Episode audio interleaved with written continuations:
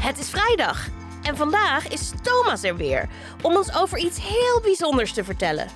Heb jij wel eens gehoord van speedskiën? Ben je er klaar voor? We beginnen bovenaan met tandenpoetsen. 3, 2, 1. Poetsen maar! Thomas, vertel. Wat is speedskiën? Want ik denk dat heel veel mensen hier nog nooit van gehoord hebben. Eigenlijk verklapt de naam het al wel een beetje.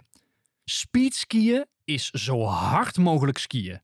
Gewoon recht naar beneden van de berg af. Wee!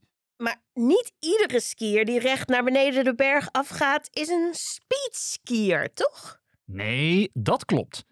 Je kan speedskiers herkennen aan hun gekke outfits. Ze hebben hele strakke rubberen pakken aan. Daaronder hebben ze stroomlijnkappen. Stroomlijnkappen? Dat klinkt heel spannend. Ja, ja hè. Het, het is een soort uitsteeksel die skiers op hun kuiten dragen. Zo'n stroomlijnkap mag niet meer dan 30 centimeter uitsteken. Dat zorgt voor meer stroomlijning.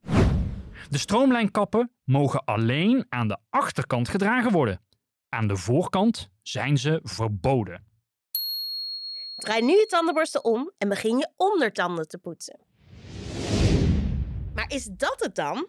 Gewoon recht naar beneden de berg af skiën in een raar pak met stroomlijnkappen? Er komt wel net iets meer bij kijken.